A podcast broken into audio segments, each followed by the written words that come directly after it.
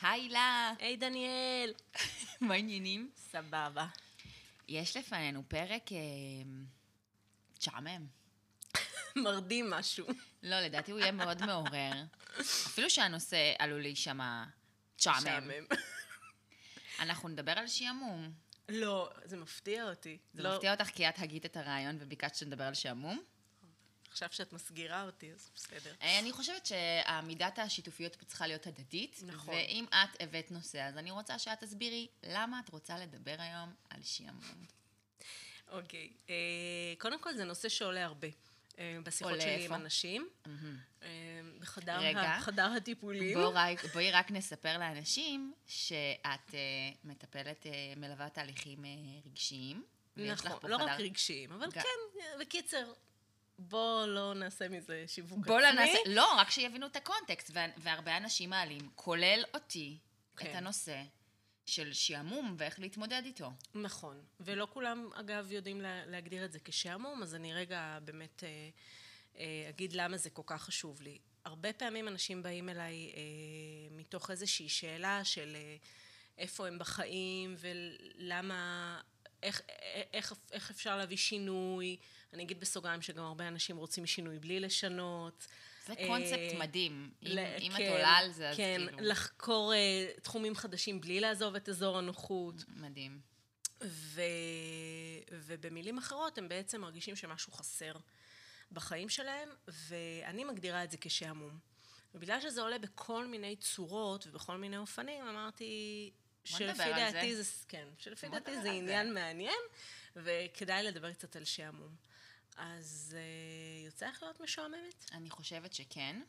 אני חושבת שפעם זה היה מביא- מבעית אותי. Mm. אני חושבת שפעם הייתי עושה המון דברים ממש לא מגניבים עבור דניאל ממקום של שעמום. Mm-hmm. הייתי אוכלת משעמום, הייתי אה, נפגשת עם אנשים שלא הכי בא לי עליהם משעמום.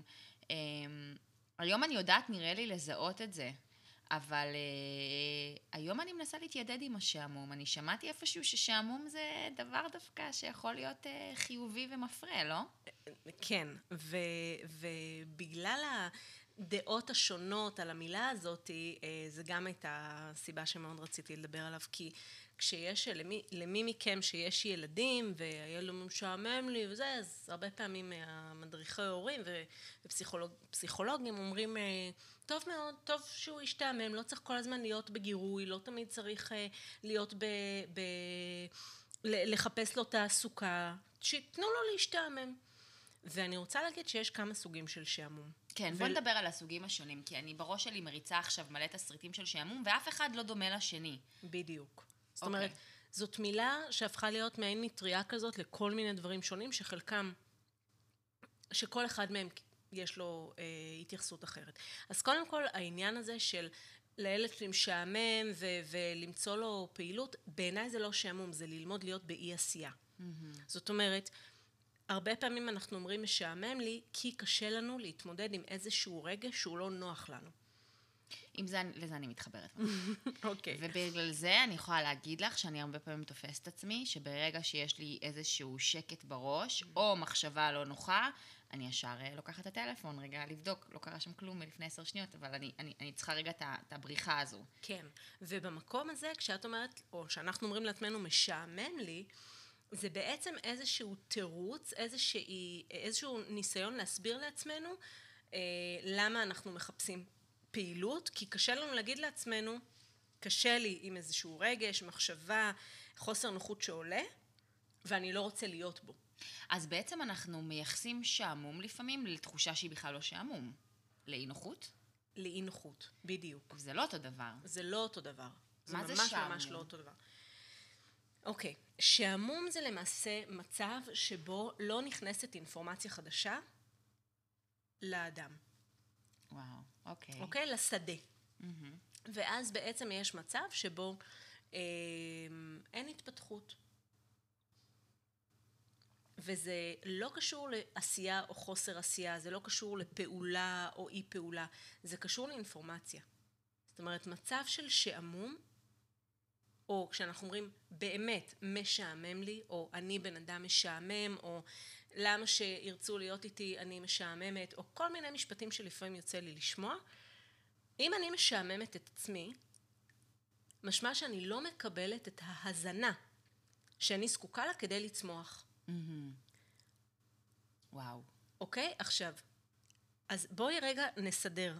יש להיות באי עשייה, וכשילד אומר משעמם לי, או כשאני יושבת בסלון ופתאום לא נוח לי בלא לעשות כלום ואני מחפשת מה לעשות, זה לא שעמום. זה ללמוד להיות באי עשייה. זה ללמוד להיות בחוויה רגשית שהיא לא בהכרח נוחה. זה ללמוד להכיל את הרגע. זה ללמוד להיות בראש של עצמי. זה אחד. אז בעצם מה שעשית עכשיו, בעצם הבחנת לי אה, תחושות שונות, שאנחנו התרגלנו לקרוא להם שעמום, שזה בכלל לא שעמום. שזה נכון. אי נוחות, אי עשייה, אה, יכולת להיות ברגע, נכון. אה, כאילו לרוץ כבר להיות או נכון. בעתיד או בעבר. אוקיי, אוקיי? אז למצב הזה, זה המצב שבו אנחנו אומרים, תהיה משועמם, תישאר בזה, הכל טוב. אנחנו לא צריכים ישר לחפש תעסוקה לילד, אנחנו לא ישר צריכים לחפש תעסוקה לעצמנו, אנחנו יכולים להיות בזה, וזה אפילו מגדיל את היכולת שלנו להכיל רגשות שונים, זה מגביר את היצירתיות, כי אנחנו נותנים מרחב למחשבות ולרעיונות שלנו, במקום להיות עסוקים בעשייה וביצירה. וזה המקום שבו אנחנו הרבה פעמים מגלים שכתוב בפסיכולוגיה ששעמום הוא דבר חיובי, שלא צריך לברוח מהשעמום. יותר מזה, אפילו יגידו שאנשים שמנסים לברוח מהשעמום ורגילים ליצור דרמה ועניין, אה, בסוגריים אני אגיד בשקט מתוך בריחה מעצמם, mm-hmm. גם יהיה להם נפילות יותר גדולות והם בעצם עוד יותר ירגישו שעמום מהחיים כי אין פה עכשיו excitement, וואי איזה כיף, כזה. כי זה מין לופ כזה. כי זה מין לופ כזה וזה גם סוג של התמכרות. כן. מהמם. אז זה שעמום מסוג אחד ובו אנחנו דווקא רוצים להיות. אנחנו רוצים להיות בסיטואציה שאומרת הכל טוב גם אם לא קרה שום דבר. זה לכבד את אי העשייה החיצונית ולהיות בתוך העולם שלי, להיות במחשבות שלי. אנחנו דיברנו על זה פעם, זה המקום הזה של אה, להאמין שדברים קורים גם אם אני לא יוצא, אה, פועלת. נכון. נכון. זה מקום אה, מדהים. זה נכון. קשה נורא להיות שם, אבל זה מקום מדהים. נכון, זה בא מהטאואיזם בעצם, הטאואיזם אומר, אה, באי עשייה הכל נעשה. וואו. זאת אומרת, הטאואיזם מאוד מעודד ל- לצמצם פעילות, לצמצם עשייה, לעשות דברים שהם הכי נכונים, ולא להתפזר ולא לעשות רעש, כאילו, שהכל קורה במילא, שצריך לתת לדברים גם לקרות. מין איזשהו גם אה, מקום של אמונה שדברים מסתדרים, בלי נכון. שאנחנו נמשוך בחוטים ונסדר אותם בעצמנו. נכון, ו- אבל בשביל זה אנחנו גם צריכים להסכים להיות באי שקט. איך קשה להיות באיש. וואו. כי אנחנו הרי עושים את כל הפעולות האלה כדי להימנע מאיזו אי נוחות פנימית, אבל אם נכון. נסכים להיות בה, נראה שהרבה פעמים הדברים מסתדרים, והרבה פעמים הדברים באים, גם אם לא עשינו 800 אלף פעולות. ואני חייבת להגיד הפוך, כשפועלים מהמקום הזה של האי נוחות ורק מנסים אה, להתחמק ממנה, העשייה שנעשית במקום הזה היא לא עשייה מספקת. לא, היא יותר עשייה רעש.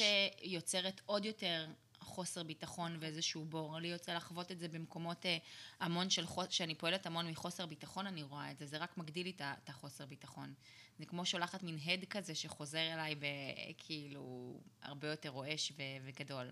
אז אני אני, מסכימה איתך. המקום הזה של האי עשייה, אני מאוד מאוד מתחברת אליו, זה מאוד מאוד קשה להיות ב- ב- ב- בשעמום. בשעמום הזה. כן. אז מה עושים? איך, איך באמת יכולים? לפני שאנחנו עוברים לשעמום ה- הרע. לשעמום שצריך לעשות איתו השעמום שאנחנו- משהו. כן. אה, אז השעמום ש, שאנחנו לא רוצים לפעול ממנו, אלא דווקא להיות בו, זה שעמום שכדאי באמת ל- לחלק אותו לחלקים קטנים. זאת אומרת, נגיד אם אני יושבת בסלון ומשעמם לי, להסתכל על השעון ולהגיד, אוקיי, אני עכשיו שלוש דקות, מרשה לעצמי פשוט לעצום עיניים ולנשום. נראה מה קורה עוד שלוש דקות. ואז אחרי שעוברות השלוש דקות האלה, לשאול את עצמי, איך אני מרגישה עכשיו? בואו נראה אם אני יכולה עוד שלוש דקות. ובעצם זה סוג, איזשהו סוג של מיינדפולנס, איזשהו סוג של מדיטציית הקשבה פנימית מאוד מאוד קצרה בחלקים קטנים, כמו צעד צעד, כדי להראות לעצמי שאני יכולה להיות בזה, ושבסוף זה עובר, כמו כל דבר, ושאו שפתאום יעלה לי איזשהו רעיון חיובי, איזושהי תחושה חדשה, איזושהי אה, חוויה אחרת, ועד אז אני שלוש דקות, שלוש דקות נותנת לעצמי להיות בזה. ומה דעתך על עזרים חיצוניים? ספר, סרט? פחות. פחות. לא, פחות. לא לברוח זה, לשם. זה בריחה, כן. זאת נחשבת בריחה. אנחנו מחפשים גירוי חיצוני. אינפורמציה שבעצם תעזור לנו להסיח את הדעת. אני ידעתי את זה, אני רק רציתי לשאול בכל מקרה, כדי לכסות. את כל הזה. אני יודעת. זה הכל בפנים, הכל בפנים, הכל you guys. בפנים, נכון. אוקיי, ובואי נעבור לשעמום ה- השעמום השני. השני. השעמום שמשקף שאני נמצאת באזור נוחות מדי. מהמם. זאת אומרת, וזה שעמום שהוא יותר מתמשך. זאת אומרת, לעומת השעמום הקודם שדיברנו עליו, שהוא בא בפרקים כאלה, כאילו איזה אחר צהריים אחד, או איזה שעת בוקר, אולי התעוררתי מוקדם, או דברים כאלה, אז פה אנחנו מדברים על איזושהי חוויה יותר ארוכה, מתמשכת. מתמשכת, שפתאום אני מסתכלת אחורה ואני אומרת לעצמי, מה עשיתי השבוע? כאילו, לא מתרגשת, לא מעניין אותי. אני בעצם אומרת, משעמם לי, החיים שלי משעממים, אני אולי משעממת, אולי אני משתעממת מהדברים שאני עושה, ובמצב הזה בעצם אנחנו אה, מבינים שלא נכנסה אינפורמציה חדשה לשדה האנרגיה שלנו. ובמצב כזה באמת מה שקורה זה קמילה. אנחנו נובלים. מהמם. כיוון שהסקרנות שלנו היא חלק מאוד מאוד משמעותי בצמיחה שלנו. והסקרנות שלנו מבקשת מידע חדש שייכנס לגוף בכל מיני אופנים, בכל דרך כל החושים, והמידע החדש הזה דרכו אנחנו נחווה חוויות חדשות, ובמקום כזה אנחנו לא יכולים להשתעמם. אה, בגלל זה יש כל מיני כאלה click baits כאלה של מתי פעם אחרונה עשית משהו בפעם הראשונה. כן. כאילו, מה זה בעצם בא להגיד? זה בא להגיד שיש לנו נטייה לחזור על אותם דברים, להיות באותו אזור נוחות, אה, לשמר אנרגיה על ידי זה שאנחנו דואגים לעשות רק את מה שנוח לנו ולא לאתגר את עצמנו, אלא אם כן אנחנו נדרשים לזה מהחיים, לא בהחלטה. אבל המינוס בזה, זה שאנחנו מרגישים איזשהו מקום שהוא קצת מתחיל להתנוון בתוכנו, אנחנו לא בפריחה מלאה. בשביל להיות בפריחה מלאה, אם אנחנו מרגישים חוויית שעמום, אנחנו חייבים להבין שזה הזמן לחקור שדות חדשים. אה, אוקיי, עכשיו את העלית אה, כמה פעמים את המילה אזור הנוחות, וזה משהו שאני תוהה ביני לבין עצמי כבר הרבה זמן. מתי אזור נוחות הוא אזור שהוא משרת אותי, ומתי כבר לא. אזור נוחות בשנים האחרונות הפך להיות איזושהי, אפילו אני אגיד איזושהי מילה גסה לתקיעות. צאי מאזור הנוחות שלך, שום דבר לא, לא, לא גדל שם, יש כל מיני משפטים כאלה, כן. לא צומח שם, כאלה. עכשיו, אני מצד שני אומרת, אנחנו כל החיים רק עובדים לפעול לכיוון, אה, או אני אדבר בשם עצמי, אני לא יודעת מה אתם, לכיוון אה, שיהיה לי נעים ונוח, ולבנות לי איזה שהם חיים שנעים לי בהם, ו- וזה- וזה, ו- ו- נגיד, נוחות זה משהו שהוא משחק תפקיד מאוד גדול בחיים שלי, אני מאוד אוהבת שנוח לי. אני מבינה אותך ואני מסכימה איתך, ואני חושבת שכמו בהרבה דברים, או אולי בהכל, זה הכל עניין של איזון. זאת אומרת, האיזון צריך להיות בין שיהיה לי את המרחב מחיה הנעים שלי, שאני מרגישה בו מוגנת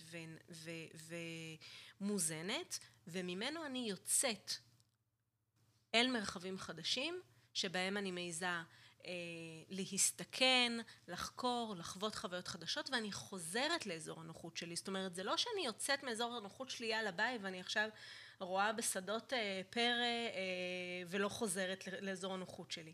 זה קצת כמו החוויה הכי בסיסית של חיים בבית. אנחנו רוצים שהבית שלנו יהיה נוח. אנחנו רוצים שהמיטה שלנו תהיה נוחה. אנחנו קמים בבוקר ויוצאים לחיים. יוצאים לחיים, עושים מה שצריך, חוזרים הביתה. אבל מה, יש דבר כזה יותר מדי נוח? כן, באמת? בטח. מה, זה? את מטלטלת אותי עכשיו, פחות שאני יודעת הכל, ורגע, לא, יש דבר כזה יותר מדי נוח, אוקיי. יש דבר כזה יותר מדי נוח. יותר מדי נוח זה המקום שאני בעצם אה, מפסיקה להתפתח. אני Mm. נשארת במקום שאין בו מידע חדש. הבנתי.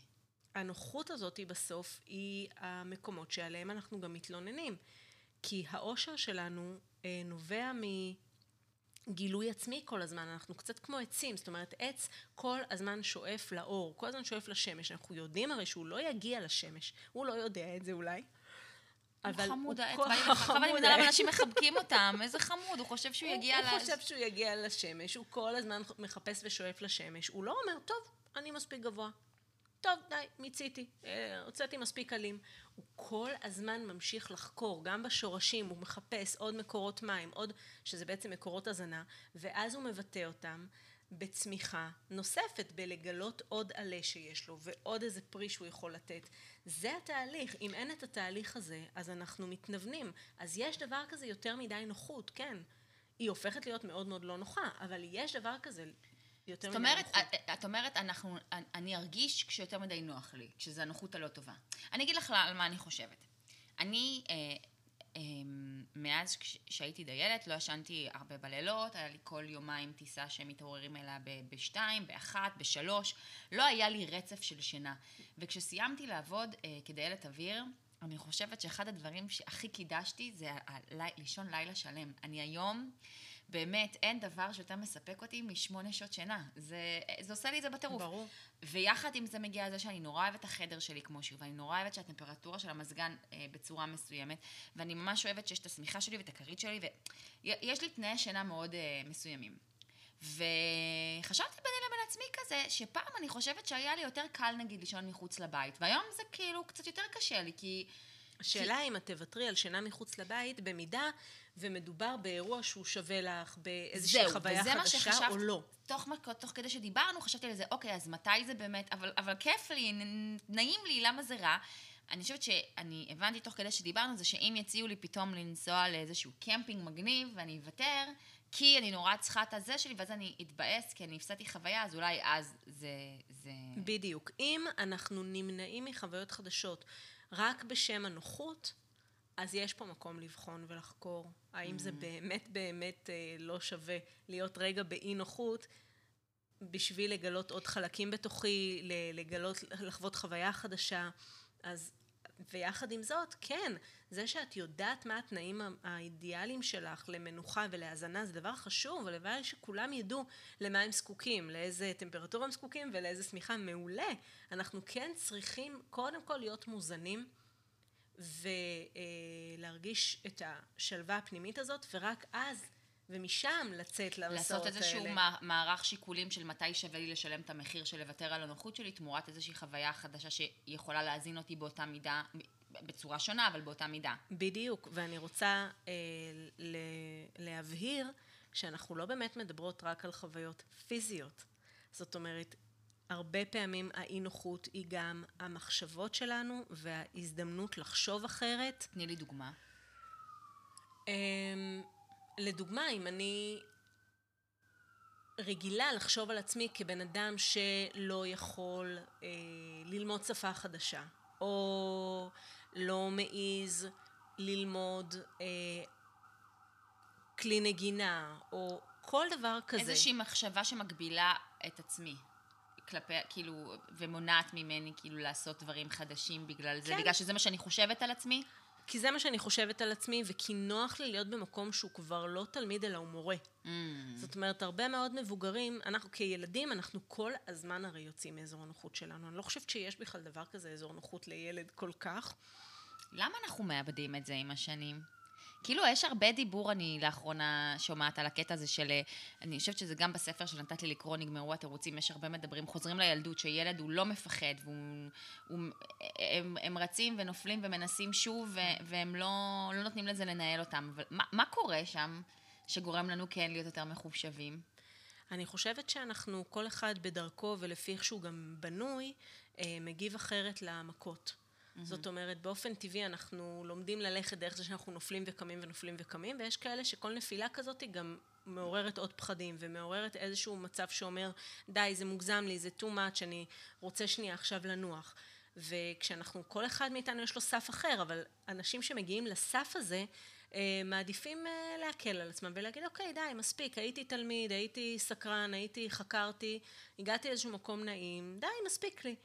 והמקום הזה בעצם מה שקורה זה שהסקרנות הולכת ו, ופוחתת, ועם זאת גם האומץ והרצון לחקור דברים חדשים, ומה שקורה בחוויה זה שכאילו משעמם לי. אנחנו לא תמיד עושים את החיבור בין הדברים, אני עושה אותו עכשיו כדי שתבינו את התהליך, mm-hmm. אבל אנחנו לא באמת אה, אה, תמיד מבינים איך זה שאנחנו מוותרים על הסקרנות שלנו, איך זה שאנחנו אה, מהללים את הנוחות שלנו, אה, קשור בסוף לעובדה שאנחנו משתעממים, או שיש לנו חוסר ביטחון לנסות דברים חדשים, שאנחנו מפחדים אה, להיות תלמידים כי הדימוי העצמי שלנו אולי ירד. אה, שזה קונטרה אינטואיטיב לגמרי, זאת אומרת בסופו של דבר להיות תלמיד מחזק את הביטחון העצמי. שזה מדהים. אני כאילו פתאום את מדברת ואני חושבת על זה, רציתי לשאול גם, אז למה ילדים יותר קל להם גם להיות משועממים, כאילו הם יותר יצירתיים בדרכים להפיק את השעמום. ואני חושבת שזה בדיוק זה מה שאמרת, כי לילדים יש המון אינפורמציה חדשה שנכנסת ו- וזורמת, כי ילדים הם, הם מכירים לראשונה המון דברים, ואנחנו כאילו כבר יודעים הכל. נכון. אז כאילו קשה להפתיע אותנו וקשה לרגש אותנו, לחדש לנו, אבל בתכלס זה... האמת היא שממש לא קשה לחדש לנו, בדיוק, וממש לא קשה לא להפתיע נכון. אותנו. אנחנו פשוט יוצרים מצב... שאנחנו סוגרים את ה... שבו אנחנו כל כך סגורים, ובחרנו כבר את הבחירות שלנו, שבתוך האזור הזה, שזה מה שאנחנו קוראים אזור נוחות, שם אי אפשר להפתיע אותנו. כי כבר הגדרנו את אזור הנוחות הזה, והכל uh, כתוב, והכל סבבה, ו... אבל זה לא האמת האמיתית, זה סיפור שאנחנו מספרים לעצמנו.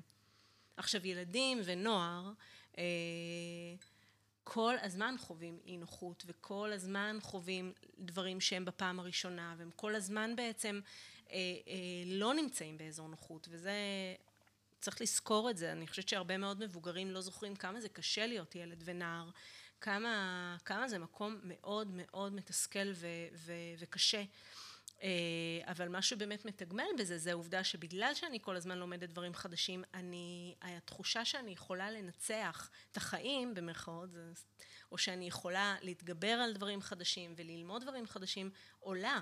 Mm-hmm.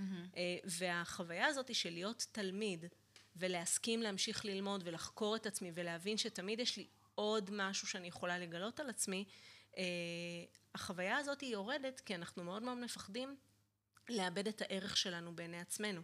כאילו אם אני צריכה ללמוד משהו חדש, אז אני פחות שווה, אני כאילו, אני מערערת את הדימוי שלי בעיני כן, עצמי. כן, גם איזה mm-hmm. פדיחה להיות פתאום לא טובה במשהו, כן. כשאני כבר בת X או Y, ואני כבר כל כך טובה בזה וטובה בזה, ופתאום בזה אני אהיה לא טובה, או אני אהיה חדשה, ואני אעשה טעויות. אז זה הכל בעצם מתחבר לאיזושהי הסכמה, שאם משעמם לכם באופן שהוא עקבי בחיים, אם אתם מסתכלים על החיים שלכם ואומרים וואי משעמם לי, החיים שלי לא מעניינים אותי, לא שעמום שהוא ככה תופס אתכם פה שעה, שם שעה, אז אני רוצה שתסתכלו ותשאלו את עצמכם כמה אתם מסכימים לחוות חוויות חדשות, כמה אתם מסכימים להיות תלמידים, כמה באמת הסקרנות היא מנוע בחיים שלכם לעומת הביטחון, הידיעה מראש, אה, הידוע מראש. כאילו ב, ב, ב, ב, ב, בשגרה אמ, ואני מניחה שאתם תמצאו קשר ישיר בין השניים. בן אדם שהוא מרשה לעצמו לחקור דברים חדשים, להתנסות בהתנסויות חדשות, אפילו לטעום טעמים חדשים ולקחת סיכונים מחושבים, זה בן אדם שלא ישעמם לו. Mm-hmm. אבל המחיר הוא שפחות נוח לנו. אנחנו צריכים להסכים לוותר על חלק מהנוחות שלנו בשביל זה. ושאלה אחרונה שיש לי, איך אה, לדעת לקחת את זה למקום שלא עכשיו... זאת אומרת, אני מניחה שרוב האנשים מרגישים מתוסכלים בשלב כזה או אחר מדברים שהם גם יותר גדולים, כמו מערכות יחסים, כמו מקום עבודה, כמו יחסים עם ילדים, שהם דברים יותר גדולים שהשעמום אולי שם נכנס. אז, אז זה לא בהכרח אומר לקום ולעזוב הכל. חס וחלילה. יש צעדים קטנים שאפשר ההפך, לעשות. גם לא צעדים קטנים, אפשר לעשות צעדים ענקיים, אבל בואו נעשה אותם ביחד. Mm-hmm. למה אני צריכה, אם משעמם לי בתוך הזוגיות, זה לא בהכרח אומר שהבן אדם שאיתי הוא משעמם. זה אומר שאולי נפלנו לאיזושהי שגרה שאנחנו כבר לא לומדים דברים חדשים אחד על השני, כי השגרה שלנו לא מאפשרת לנו את ההזדמנויות האלה. אז בואו נעשה את זה ביחד. אז בואו נלך ללמוד משהו ביחד, בואו נעשה איזושהי, איזושהי חוויה חדשה ביחד, כנ"ל עם הילדים. ובטח בעבודה. אני חושבת שכל אה, מנהל סלש בוס ישמח אם העובד שלו יבוא ויגיד לו, אתה שומע? משעמם לי, בוא תאתגר אותי. כאילו, לא נראה לי שחייבים לקום וללכת בשביל.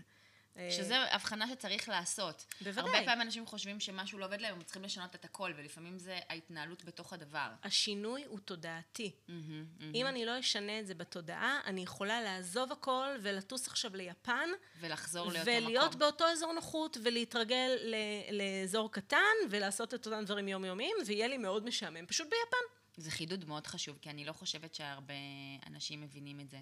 לפעמים כשמרגישים את התסכול הזה ובא להפוך הכל, אה, אז תהפכו את המוח, אל תהפכו את השולחן, אל תהפכו את הדבר החיצוני. תבינו שהדבר החיצוני הוא בסך הכל שיקוף של התובנות, בחירות, מנועים שיש לנו בראש. אז אם המנוע שלי הופך להיות מנוחות לסקרנות, אז אני מתחילה להיות סקרנית כלפי דברים שכבר בחרתי. להיות סקרנית כלפי הבן זוג שלי, לא- אתה יודע, יש אנשים שאומרים לי, אני כבר מכיר את הבן זוג שלי כמו את כף היד שלי, הוא לא יכול להפתיע אותי. זה נשמע מצד אחד מקסים ונורא רומנטי, מצד שני זה באמת נשמע נורא משעמם. נכון. אז אולי יש פה הזדמנות להגיד, רגע, מה עוד, מה עוד יש לי ללמוד על הבן זוג שלי? לבוא בסקרנות. מה עוד יש לי ללמוד על העבודה שלי? להיות בסקרנות. זה לא הפעולות החיצוניות כמו המנוע והמוטיבציה הפנימית שמביאה אותנו אחר כך לפעול אחרת גם במציאות החיצונית. מדהים. וואו, אה, נתת מלא שבורי בית. לכו, לכו תהיו סקרנים. לכו תהיו סקרנים. לכו תהיו תלמידים. ולכו לחבק עץ שרוצה להגיע לשמיים. והוא לא. יגיע. לכו. אני הולכת לחבק עץ היום. הילה, תודה רבה. היה לי הכל חוץ ממשעמם איתך. איזה כיף. ביי.